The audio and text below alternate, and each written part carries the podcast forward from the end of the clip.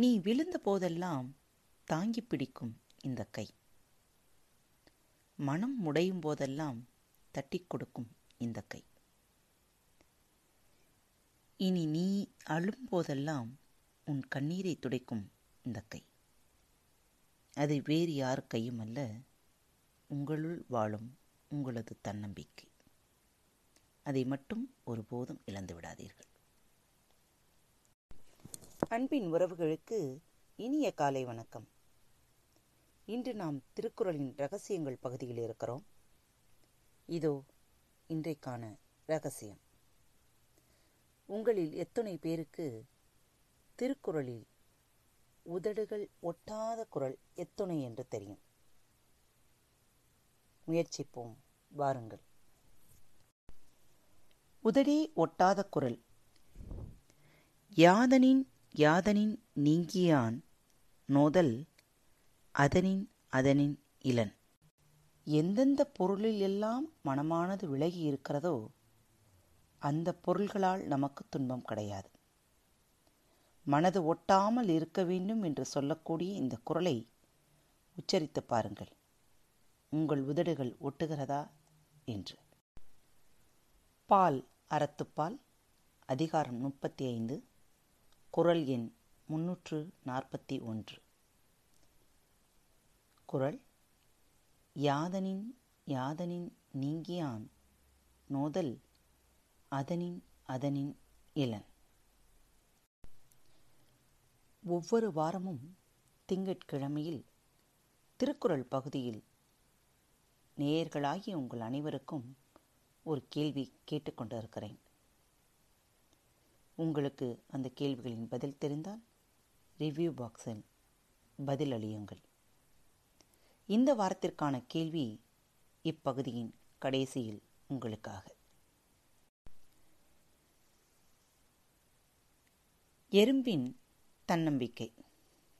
தலைப்பை கேட்டதும் இது சிறுவர்களுக்கான கதை என்று நினைத்து ஓடிவிடாதீர்கள்.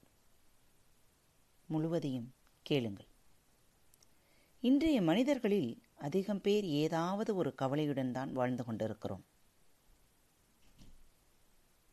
சிறு தடையையும் பெரிதாக எண்ணி கவலைப்படுபவர்கள் நாம் தான் இதற்கெல்லாம் காரணம் நம்மீது நமக்கே நம்பிக்கை இல்லாததுதான்.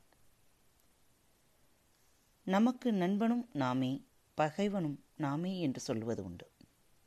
அதாவது எவன் ஒருவன் தன் பலவீனங்களை முறியடித்து வெற்றிகளை பெறுகிறானோ அவன் தனக்குத்தானே நண்பனாகிறான். யாரொருவன் தன் பலவீனங்களை வெற்றி பெற முடியாமல் தவிக்கிறானோ அவன் அவனுக்கு எதிரியாகி விடுகிறான். கவலைப்படுபவர்கள் இந்தியாவில் மட்டுமில்லை உலகின் முழுவதுமே இருக்கிறார்கள். சமீபத்தில் கவலை குறித்து அமெரிக்காவில் ஒரு ஆய்வு நடத்தப்பட்டது. அதன் முடிவில் நாற்பது சதவீத கவலைகள் எந்த அடிப்படை காரணமும் இல்லாத தேவையற்றவை. எறும்புகளை ஆராயும் உயிரியல் நிபுணர் ஒருவர் எறும்புகளை ஆராய்ந்து கொண்டிருந்தார். ஒரு எறும்பு தன் வாயில் நீளமான உணவுப் பொருளை சுமந்து கொண்டு சென்றது. தரை வழியே சென்று கொண்டிருந்த போது அது ஒரு வெடிப்பை பார்த்துவிட்டு திடீரென்று நின்றுவிட்டது மேலே செல்ல முடியாமல் தவித்தது. சிறிது நேரம் கழித்து தான் சுமந்து வந்த இரையை வெடிப்பின் மீது வைத்து அதன் மீது ஊறிச் சென்று வெடிப்பை கடந்து பின்பு அந்த இரையை கவிக்கொண்டு சென்றது. எறும்பின் அறிவு வியப்பை அளிப்பதாக உள்ளது என்று எழுதியிருக்கிறார் அந்த ஆராய்ச்சியாளர்.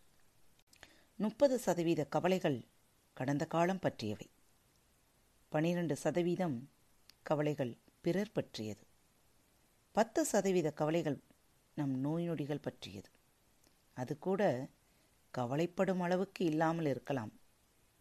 மீதமுள்ள எட்டு சதவீதம் மட்டுமே உண்மையான கவலைகள் என கண்டறியப்பட்டிருக்கிறது.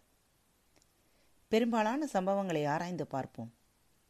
ஒவ்வொரு தடையும் ஒவ்வொரு வெற்றியை மறைத்து வைத்திருக்கிறது என்பது புரியும். அதுபோன்றுதானே தோல்வியும் தோல்வி என்பது நம்மை மாற்றி அமைத்துக்கொள்ள வேண்டிய ஒரு அறிவிப்பு என்று சொல்லலாம். செல்வத்தை இழப்பது மட்டும் இழப்பாகாது. உடல்நலத்தை இழப்பதும் இழப்புதான். ஆனால் நம்பிக்கையை இழப்பது எல்லாவற்றையும் இழந்ததற்கு சமம். தடைகளை வெல்வது எப்படி? இதை எறும்புகள் நமக்கு கற்றுத்தருகின்றன. துன்பம் ஏற்பட்டால் அந்த துன்பத்தையே பாலமாக வைத்து முன்னேற வேண்டும் என்பதை நாம் எறும்பிடமிருந்து கற்றுக்கொள்ள வேண்டியிருக்கிறது. ஒரு மிகச்சிறந்த உயிரியான எறும்பின் தன்னம்பிக்கை நமக்கு இருந்தால் கூட போதும். எந்த தடையையும் வெல்ல முடியும். கவலைகளும் காணாமல் போகும். இது உங்களுக்கான கேள்வி நேர பகுதி. இன்றைய கேள்வி திருக்குறளில் இடம்பெற்றிருக்கும் ஒரே பழம் எது? மீண்டும் சொல்கிறேன். திருக்குறளில் இடம்பெற்றிருக்கும் பழம் எது? இது உங்களுக்கான கேள்வி நேரம். திருக்குறளில் பயன்படுத்தப்படாத சொல் எது?